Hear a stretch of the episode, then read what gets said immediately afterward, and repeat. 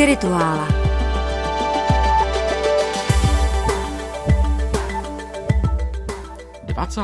Pátého února 1147 byl v dokumentu podepsaném císařem Konrádem III. poprvé použit pojem Rakousko. Respektive přesně byl použit latinsky Austria. Přičemž to slovo auster znamená východ a úplně přesně tam padne termín rakouská marka. Austrie marchiones. Aha, a proč my říkáme Rakousko? To je, Nino, eh, velká legrace.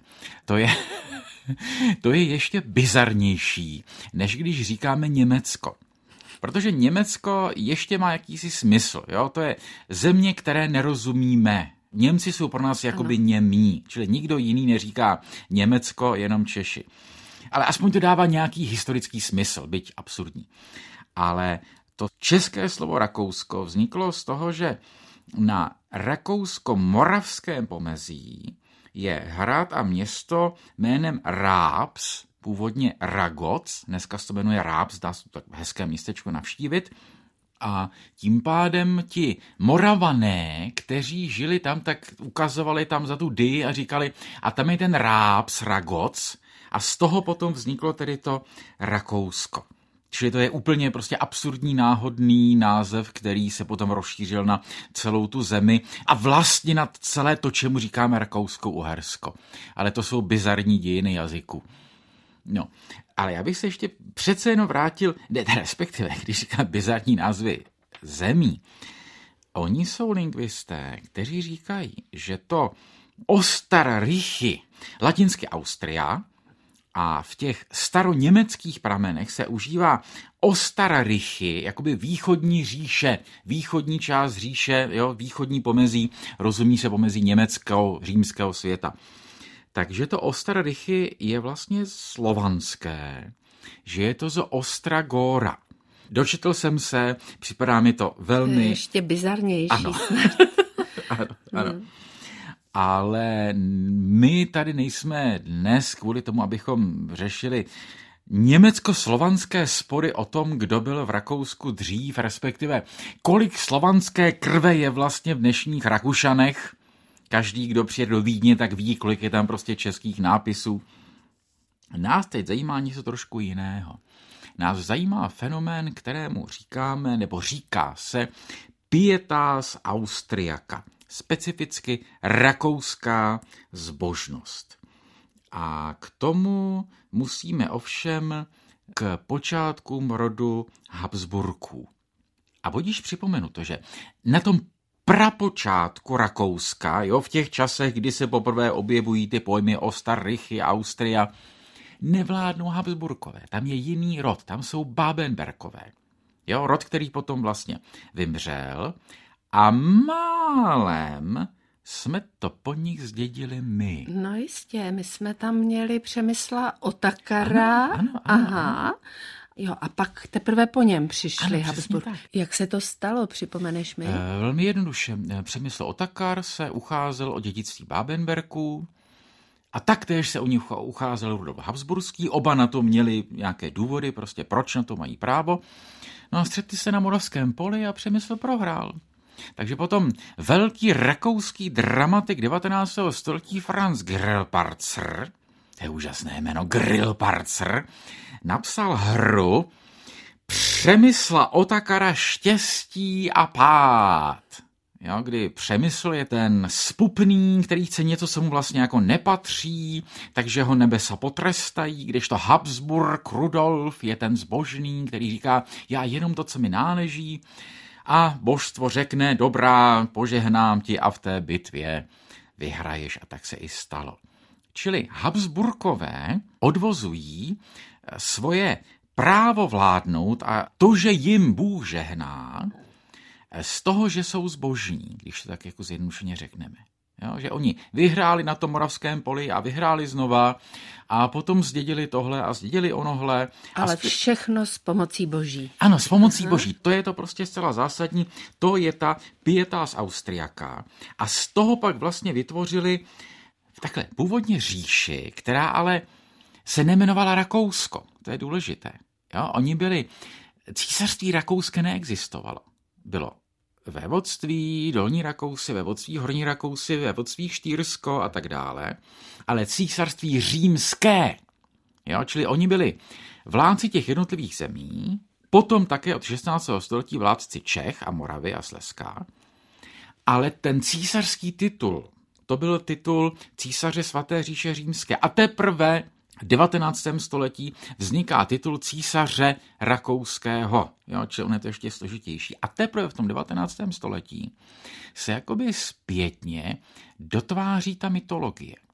Jo, dotváří ta představa, jakoby spečetí ty dějiny, zase 19. století, všechny národy mají nějaké národní obrození a Rakušané teprve v tom 19. století jakoby definitivně řekli, ano, náš jazyk je německý, ale my nejsme Němci, my jsme Rakušané, my jsme něco jiného. My máme nějakou jinou tradici, která se odvozuje právě z toho specifického hm, habsburského poslání. A ten zmiňovaný Grillparzer je právě jedním z těch, řekněme, literárních opěvatelů téhle té rakouské zbožnosti. A my si vlastně pro výklad a pochopení různých aspektů téhle zbožnosti, my si půjdeme na výlet a bude to výlet na dvě místa. Bude to pochopitelně, očekávatelně do Vídně, ale pak ještě z té Vídně půjdeme nahoru do Alp a půjdeme do poutního místa jménem Mariacel. Ale nejdřív začneme v té Vídni. A začneme, prosím tě, v Hofburgu. Jak známo, Vídeň má několik císařských zámků. Hofburg je ten, který je uprostřed, přímo uprostřed toho starého města. A tam je dneska soubor muzeí a nás nejvíc zajímá ta část, která se nazývá Schatzkammer, neboli eh, pokladnice, doslovně komora pokladů, kde jsou vlastně uchovány všechny ty posvátné korunovační předměty a předměty vztahující se k té mytologii, ale pozor, znovu nikoli v rakouské, ale k té původní mytologii svaté říše římské. Čili ten zásadní, nejposvátnější předmět je ta říšská koruna, to je taková ta, kterou člověk potom najde na všech možných zobrazení, která je osmiboká, nad ní se klene ten hřeben, původně udělána pro otu prvního, čili vůbec ještě předtím, než se nějaké Rakousko utvořilo, čili Habsburkové nosili po staletí tuhle tu korunu, korunu svaté říše římské, protože potom vlastně byli už tradičně voleni za římské krále a císaře. Přestože, já voleni, ale tím, že byli vlastně nejvýznamnějšími knížaty svaté říše římské, tak už se to vlastně předpokládalo, že už jim nikdo nekonkuroval. Ta volba těmi kurfiřty byla v podstatě formální. Čili tohle byla jejich císařská koruna, ta, která je jakoby předrakouská. A teprve, když to císařství římské zaniklo, sekundárně bylo vytvořeno to rakouské a k němu použita nová koruna, čili je tam ještě jiná koruna, ta skutečně rakouská, ale Nino, ta legrace, ta je česká. to je totiž původně osobní koruna císaře Rudolfa II. Čili toho Habsburka, takzvaně našeho Habsburka, kterého bereme, takže to byl takový jako vlastně naštinec, člověk si představí toho Vericha, ale ne, byl to stejný Habsburg jako všichni ostatní kterého jistě naši vnímali jako, jako prostě českého a byl českým králem, ale tahle jeho osobní koruna byla potom po několika staletích použita pro to nově vytvořené císařství rakouské. Takže i ta Praha je tam jakoby přítomna v té Schatzkammer. No a k tomu je samozřejmě řada dalších ještě korunovačních klenotů, žezlo a tak dále, ale k tomu jsou mraky relikví. Ale mraky. A jaké? Tam jsou velké kusy pravého kříže Kristova a pravý hřeb z kříže a desítky a stovky různých ostatků svatých. A to je jeden z aspektů té rakouské zbožnosti, že ti panovníci to sbírali, a ty panovnice a různé princezny a velkové vodkyně na to tkali a háčkovali a paličkovali a nevím co všechno, různé takové ty dečky a oblečky. zdobené různými drahokami a perlami, takže tam jsou jakoby ty ostatky, což je prostě kus nějakého dřeva, nebo, nebo šutru, nebo něčeho, nebo prostě kus lepky z někoho možná. A všechno je to zasazené do těch fantastických prostě zlatých a hedvábných a perlových a diamantových a korálových nevím jakých rouch a obalů. A nám to samozřejmě dneska připadá poněkud legrační, ale to byl způsob, jak to vyjadřovat. Jo? To zbožnost se vztahuje k těm konkrétním fyzickým předmětům a zbožnost toho panovníka, respektive člena a členky panovnického rodu a široké habsburské rodiny, Habsburkové, jak znamená, byli velmi plodní, do dneška jo, jsou, se prostě vyjadřuje tím letím a tím si jakoby získáváme tu přízeň nebes. Jsou tam dokonce i jisté, bych tam řekli, kuriozity, jako je obrovská mísa z jediného achátu a zub narvala, čili laicky řečeno velryby, omluvám si, jestli nejsem zoologicky úplně správný, což ovšem bylo to první pokládáno za svatý grál, jeden z mnoha, a to druhé za roh jednorožce. Jo, čili něco, co bezprostředně nesouvisí ani s tou korunovací, ani se svatými, ale to sbírání těch jakoby zvláštností se bere jako zase součást nějaké jako dědictví duchovního, kulturního celého světa a tak dále. A v tomto smyslu ten habsburský středověk, to kdy oni se ujímají vlády v tom Rakousku, úplně neznatelně přichází až do toho baroka. Jo, tam je naprostá kontinuita v Rakousku, jako by nebyla renesance a jako by nebyla reformace. Teď tady v závorce, tam se vyprávělo, že Maximilián Druhý měl vlastně sympatie k protestantům, úvahy o to, že vlastně přestoupil k luterské reformaci a nedošlo na to, ale i tahle ta kontinuita, to, že tam nikdy v Rakousku vlastně nedošlo k jak si tomu náboženskému rozdělení, se bere jako důkaz toho prostě, tady to trvá, jo? tady se prostě, my jsme vyvoleni k tomu, aby se nic změnilo. Takže když si použil toho termínu na začátku rakouská zbožnost, mm-hmm. tak si mám představit tohleto sbírání ostatků, a nebo ještě něco jiného k tomu patří? Sbírání ostatků, poutnictví, oslavnou hudbu liturgickou, to, že konec konců několik barokních habsburských císařů psalo duchovní hudbu. Jo, ty skladby bez pochyby už taky na Vltavě šly někdy. Jo, to, že ta rodina se bezprostředně všemi možnými způsoby právě napomezí panovnická reprezentace, církevního umění a umění jako takového, prostě vztahuje k té zbožnosti a říkají, a tím my si vlastně to jako zasloužíme, tu úctu nebes. Jo? Tomu se říká pěta z Austriaka. Jo? A čili v tomto smyslu ta zbožnost je zbožnost viditelnosti, zbožnost toho, co se dá prostě nespočítat, ale jak si vystavit, zhlédnout. Jo, v tomto smyslu eh, mě napadlo, rakouská mystika je protimluv. Jo, mystika to znamená, to, že zbožnost má směřovat taky k něčemu jakoby tajemnému, nevysvětlitelnému, paradoxnímu. To v tom rakouství neexistuje. Někdy sami no rakouští autoři to říkají, že prostě výdaň je celá na platce, výdaň nemá žádné tajemství. Je to něčím inspirativní i pro dnešek snad? E, já si myslím, že je. Já si myslím, že je. Je tam několik motivů, které, které promluvají dnešku. Ten první je prosím tě motiv smrti. Ten první je motiv smrti, protože součástí té zbožnosti je to, že se mluví o smrti, lidé se připravují na smrt, což je obecně v katolické i protestantské zbožnosti, člověk jako má myslet na smrt a připravovat se, ale tady je to zvláště akcentováno v tom, že v té smrti jsou si rovní. Jo, že ti paromníci a Habsburkové jsou vyvolený rod, ale současně takový ten prvek, že mají vyjádřit ve smrti nějakou pokoru. A to se ve Vídni posuneme kousek dál od Hofburgu do kapucínské krypty což je pohřebiště, kterou paradoxně nezaložil Habsburg, ale Matyáš Korvín, čili jaksi uherský král, který eh, a tak dále.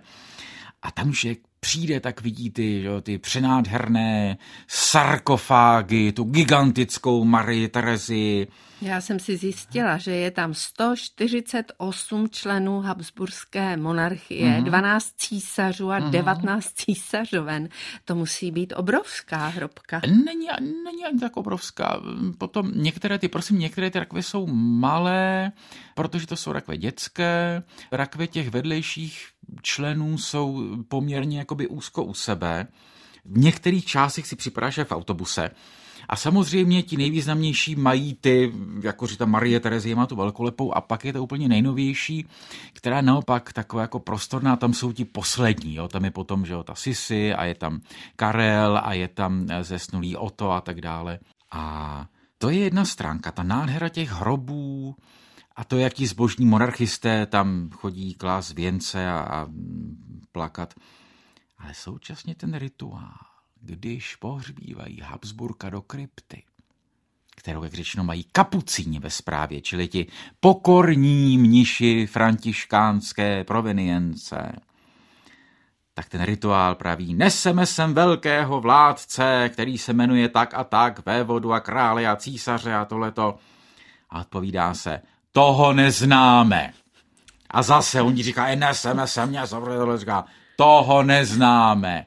A do třetice, jako v pohádce, tu si všechno do třetice, říkám, neseme sem pokorného hříšníka Karl nebo Otu, dobře, ten může vstoupit. Jo? Tahle ta je jako barokní rituál té velikosti a zároveň pokory. Tohle si myslím, jako, že je něco, něco důležitého, e, protože i v našem čase zažíváme pohřby různých prezidentů a jiných celebrit, a je-li tam něco jako křesťanského, v pravém slova smyslu, nejenom to, že kolem toho tančí biskupové, eh, tak by tam měl být ten prvek té pokory, že prostě byl to jenom obyčejný hříšník. Tečka, basta, fidly. A Nino, a tě poprosím jako takový hodně zvláštní úryvek.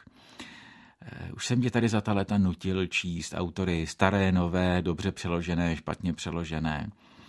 Teď je poprosím o úryvek z Mladého putny protože eh, tady zase prozrazení. Já si z každé cesty píšu strašně podrobné zápisky a velká část tady našich pořadů vychází z mých zápisků, které opravdu od doby, kdy jsem poprvé někde byl, tak jsem si ještě prostě na psacím stroji psal, co kdy kde přesně je. No a když jsem se připravil na tenhle ten pořad, podíval jsem se na zápisky ze svých vídeňských cest, kterých bylo mnoho a našel jsem strašně komické texty z doby, kdy jsem byl opravdu zaníceným monarchistou. A říkal jsem si, ne, tohle nemůžu ani převyprávět, prosím tě. To, Nino, ty přečtí jakožto dokument. Odtud ke kapucínské kryptě, místu nejsvětějšímu. Jak nemá Čech zaplakat, vidí-li úžasný, mohutný dvojnáhrobek téže Marie Terezie, na němž pláče socha Bohemie, v rukou osiřelou svatováclavskou korunu. Jak nemá pochopit rozdíl mezi tereziánstvím a josefínstvím, vidí-li tu skromnou věcnou rakvičku Josefovu. A jak nemá zalitovat nešťastné sisy, jejíž hrob je pokryt spoustou květin, a to i čerstvých, a věnců nejčastěji arci maďarsky trojbarevných. Ach, to byla panovnice. Kdyby nám byla bývala, zůstala zachována, kdo ví.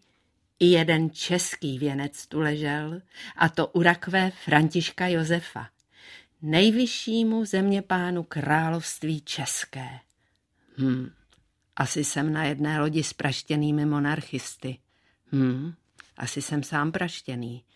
A stejně, Gott erhalte, Gott beschütze. Tak to byl jeden rakouský skladatel jménem Bedřich Smetana. To byl závěr jeho triumfální symfonie, do které použil no, to prostě rakouskou hymnu.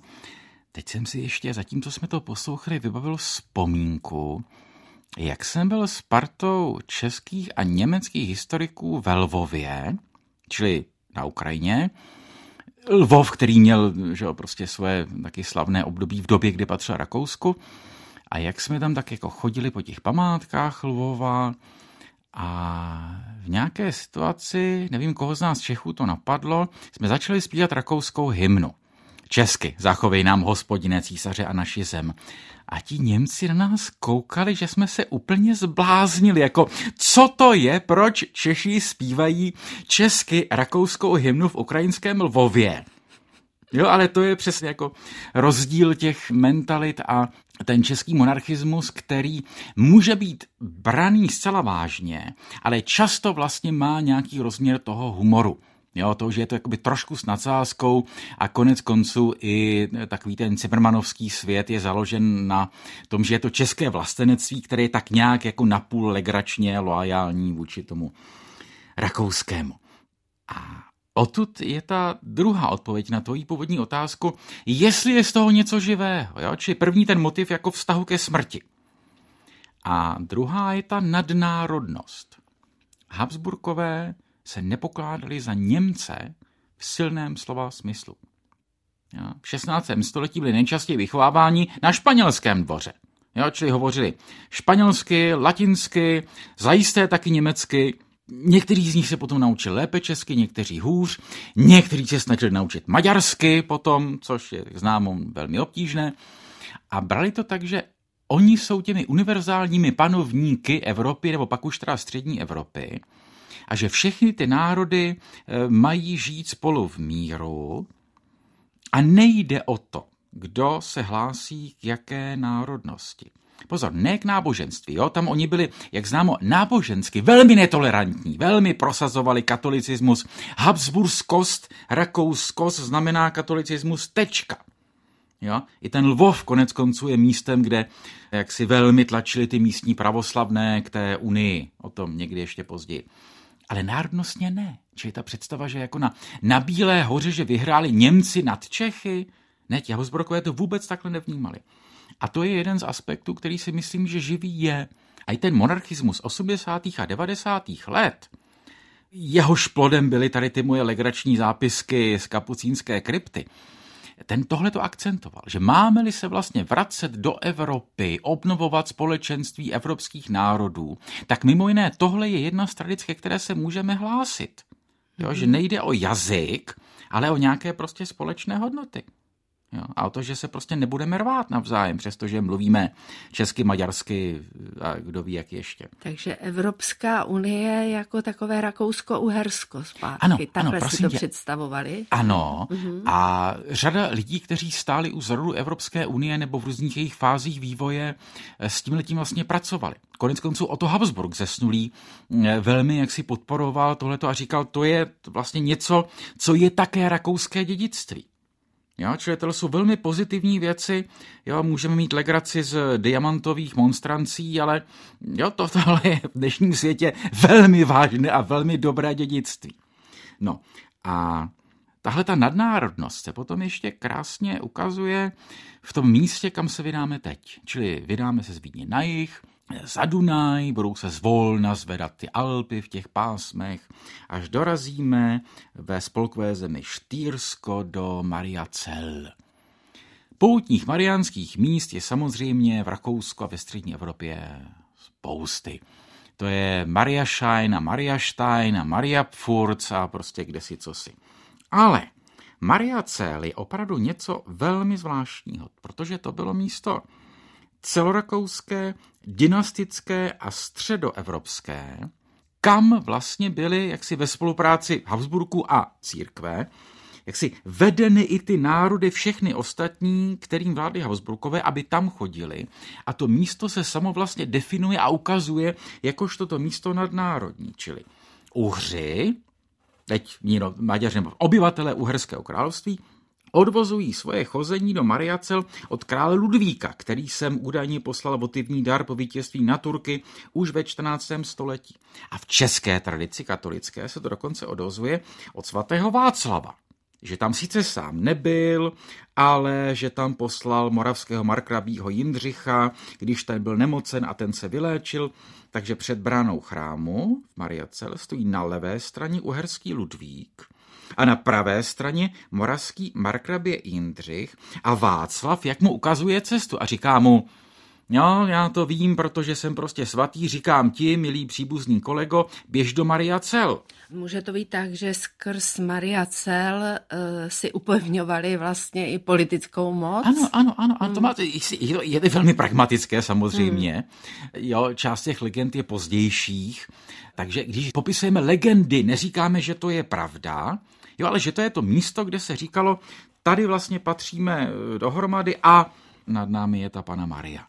Takže bych ještě pokračoval v popisu Mariacel, takže tam na jedných dveřích chrámových stojí Mater Slavorum Gentium, matka slovanských národů, a na druhém Magna Domina Hungárie, velká paní uherská, čili jakoby ty tři základní konstitutivní prvky Rakouska. Jo, to německojazyčné a to uherské a zároveň všechny ty malé slovanské národy, malé nebo menší. No, ale ono to má ještě jeden aspekt. A ten je naopak polemický a svým způsobem kontroverzní. A pro něj se vrátíme zase zpátky do Vídně. Čili sestoupíme z těch Alp na tu vídeňskou placku a tam vylezeme ale nad Dunajem na jeden kopec.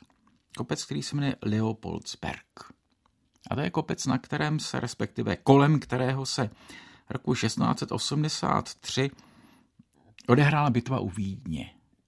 A to bylo to slavné turecké obléhání Vídně, respektive druhé turecké obléhání Vídně. A to je místo, na kterém se taky vlastně jakoby spojili evropské národy proto, aby zastavili tureckou expanzi do Evropy.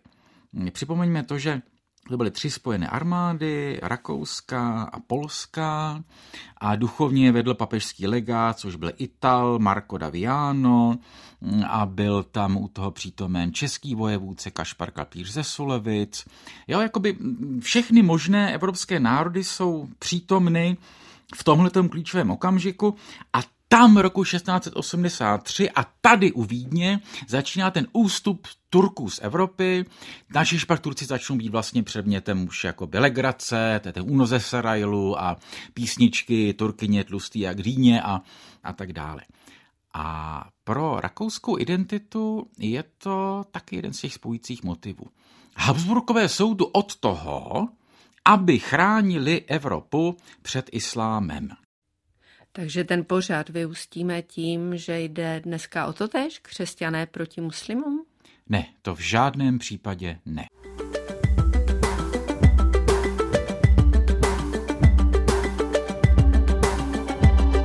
Podcast Spirituála Duchovní Evropa poslouchejte na webu Českého rozhlasu Vltava, v aplikaci Můj rozhlas a na dalších podcastových platformách.